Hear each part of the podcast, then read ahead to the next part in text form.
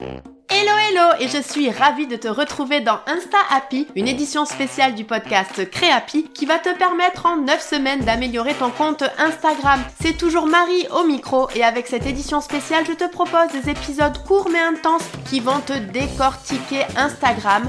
On y parlera aussi bien de ton profil que de contenu, de story, de reel, de stats, d'engagement, mais aussi d'hashtags, de pratiques à bannir. Bref, tout sera passé au crible et tu repartiras chaque semaine avec des actions concrètes à mettre en place sur ton compte Instagram. Allez, je te laisse découvrir l'épisode du jour.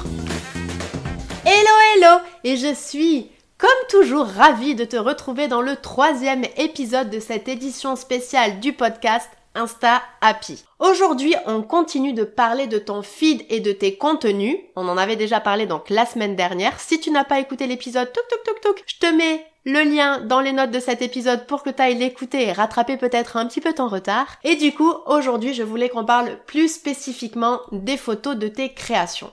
Comment avoir de belles photos sur Instagram et ailleurs D'ailleurs, c'est une des questions que vous me posez le plus souvent et vous avez raison puisque c'est grâce aux photos que les instanotes découvriront ton travail et donc tes photos doivent honorer tout ton travail de fabrication et de créatrice. Alors dans cet épisode, je vais te donner les principaux conseils que je te conseille d'appliquer pour tes photos. On va commencer déjà avec des aspects purement techniques et je commence tout de suite à casser une idée reçue tu n'as pas besoin d'investir dans un appareil photo numérique, un réflexe, un APN, tu l'appelles comme tu veux, dernier cri. Ton smartphone suffit. Bien entendu, un smartphone plutôt de dernière génération. On va éviter le Nokia 3310. Merci pour ceux et celles qui ont la référence. Mais donc euh, voilà, aujourd'hui sur les derniers smartphones, ça suffit complètement. Et je pense que tu prenais déjà tes photos avec ton smartphone. Donc tu peux continuer comme ça. Après, au niveau de la création, il y a des petites astuces pour qu'il y ait une meilleure lumière, pour que voilà, ça rende mieux en photo. Mais ça, on le voit euh, juste après. Je voulais juste revenir sur un dernier point technique. Moi, je te conseille aujourd'hui de prendre des photos avec le format vertical de ton smartphone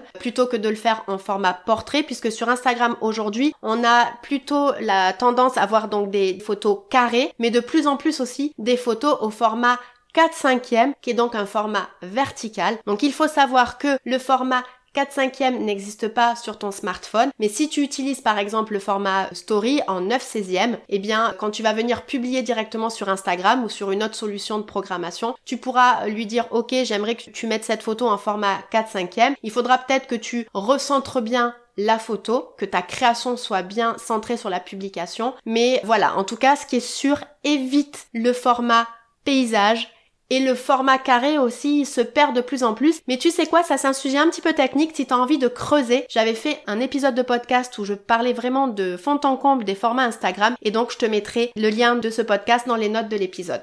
Ok, alors maintenant que les aspects techniques sont vus, je te propose qu'on passe aux règles pour avoir de belles photos sans investir ni dans un appareil de pro, ni dans du matos de pro. Déjà, premièrement, respecte la règle des tiers. Donc soit tu en as peut-être déjà entendu parler, donc je vais vite développer euh, ce conseil-là. Donc là en fait l'idée c'est quand tu prends une photo, c'est d'avoir ton cadre divisé en fait en neuf parties égales, donc avec deux lignes horizontales et deux lignes verticales, et en fait de placer aux intersections ou le long des lignes les éléments forts de ta photo, par exemple ton produit, ta création. Et donc, soit tu peux imaginer donc de créer ces deux lignes horizontales et verticales, mais sinon aujourd'hui sur les smartphones, on a la possibilité d'activer ces grilles. Donc moi je t'invite à les activer et comme ça quand tu prends ta photo, tu peux venir positionner donc les éléments forts de ta photo au niveau des intersections ou le long de ces lignes aussi bien horizontales que verticales. Deuxième conseil, favorise plutôt une lumière naturelle. Ça sera plus doux, il y aura moins d'ombre, par exemple, qu'avec la lumière de ta lampe finalement, qui elle va amener vraiment des ombres plus tracées, la lumière sera plus dure, donc pour ça, je te conseille vraiment de faire ta séance photo dans une pièce lumineuse près d'une fenêtre. Et si vraiment tu peux en manquer, n'hésite pas peut-être à investir à ce moment-là dans une ring light ou dans des lumières artificielles, mais qui ne sont pas comme des ampoules qui vraiment justement retranscrivent la lumière naturelle. Ensuite, hyper important, troisième conseil, c'est de faire la mise au point au bon endroit. Vraiment, la mise au point doit être faite sur l'élément le plus important de ta photo pour qu'il n'apparaisse pas flou. Donc, idéalement sur ta création et pas sur une petite fleur ou une petite branche qu'on pourrait trouver derrière ta création. Euh, voilà, donc vraiment par rapport à ça, sur smartphone, en plus, c'est pas compliqué. Il suffit de tapoter sur l'écran à l'endroit où tu veux que se fasse la mise au point. Ensuite, quatrièmement, fais attention au cadre. Et oui, il faut faire attention qu'il n'y ait pas soit un bout de branche, soit un doigt qui soit dans un des angles de la photo. Ça peut arriver et c'est dommage parce qu'en fait, ça vient euh, polluer finalement la photo et surtout, l'œil humain, il va voir que ça et ça serait dommage du coup parce que c'est vraiment des, des éléments parasites qui ne sont pas utiles sur ta photo, qui vont pas si bien mettre en avant que ça ta création. Donc vraiment hyper important de faire attention aux angles, de la photo, aux lignes sur les côtés aussi. Voilà, pour pas qu'il y ait euh, un bout de quelque chose qu'on ne voulait pas qui pourrait apparaître. Et je sais que le, doigt est beaucoup, euh, est beaucoup trop là. Crois-moi dans mon expérience, moi j'ai toujours un doigt qui va traîner sur mes photos, donc euh, c'est pour ça que je me permets aussi de redonner ce conseil. Ensuite, cinquièmement, n'hésite pas à varier les prises de vue. Amuse-toi à jouer avec les lignes, les perspectives, les mises au point pourquoi pas, les zooms, les effets de mouvement pour avoir des photos plus dynamiques. C'est vraiment ça qui va permettre à tes photos de sortir du lot et ça sera aussi parfait pour faire des carousels Instagram, un format de contenu que l'algorithme adore et voilà, ça te permettra de mettre en avant à ton audience des détails de tes créations et puis pareil, n'hésite pas à faire plusieurs photos pour voir aussi laquelle tu veux sélectionner. Il y en a peut-être qui seront meilleures que d'autres donc vraiment ne sois pas avare de photos vas-y, prends tes photos et varie les prises de vue. Ça, c'est hyper important de près, de loin, sur le côté, du dessus, du dessous, pourquoi pas. Voilà, vraiment là-dessus, c'est hyper important. Quitte après à ce que tu fasses le tri, que tu gardes peut-être que les six plus belles et de le mettre en carrousel comme je le disais. Mais voilà, à y être quand tu es, en train de faire les photos, ça serait dommage de se limiter sur les prises de vue. Donc vas-y. Septièmement, je te conseille d'avoir une mise en scène harmonieuse et similaire à chaque photo pour qu'on se souvienne de toi et que ça apporte la fameuse harmonie à ton feed dont on parlait la semaine dernière. Donc par exemple, tu peux avoir toujours le même environnement, le même fond photo, les mêmes objets qui viennent agrémenter ton produit pour qu'il ne se retrouve pas non plus tout seul sur la photo et que encore une fois ça ne fasse pas catalogue produit. Et petite astuce, si tu crées des Petit produit, tu as des sites internet qui te permettent d'acheter des fonds photos qui ressemblent à une vraie mise en scène et ça coûte franchement pas très cher.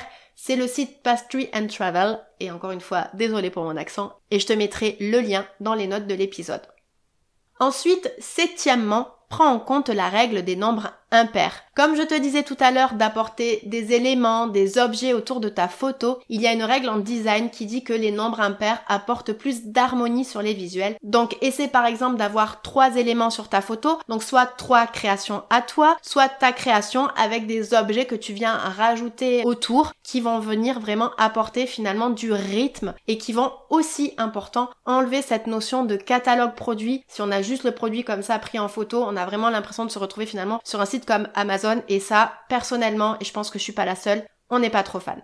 Et enfin, dernier conseil, alors là c'est pas un conseil à appliquer mais plutôt à éviter, fais attention aux filtres. Je sais qu'à une époque, c'était la mode sur Instagram d'appliquer des filtres photos tout faits qu'on pouvait acheter pour quelques euros ou même on pouvait trouver gratuitement et c'est vrai que ça rendait les feeds harmonieux. Mais attention, que ça ne vienne pas dénaturer les couleurs ou la texture de ton produit. Donc vraiment, tu peux l'utiliser, mais il faut vraiment pas que ça vienne enlever finalement de la qualité à ton produit ou que la personne, quand elle l'achète, elle l'a vu plutôt pastel et elle le reçoit, il est plutôt rose. Le client sera pas content, donc euh, faut faire attention vraiment sur euh, l'usage de ces filtres photos.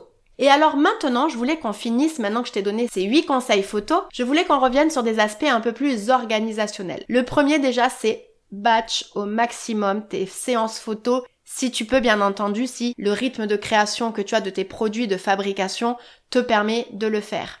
Tu commences à installer la mise en scène, tu te mets près de ta fenêtre, donc à y être, vas-y, fais peut-être sur le mois ou sur les 15 jours ou à ce moment-là sur la semaine toutes tes photos des créations que tu as prévu du coup de mettre sur Instagram.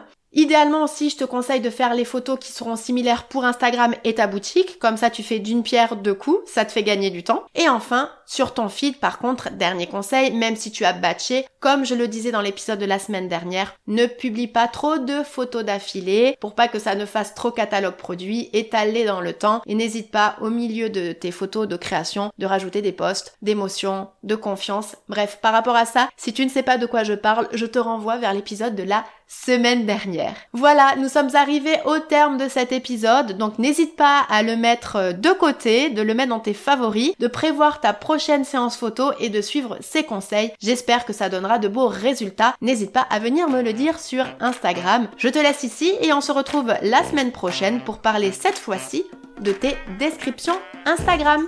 Salut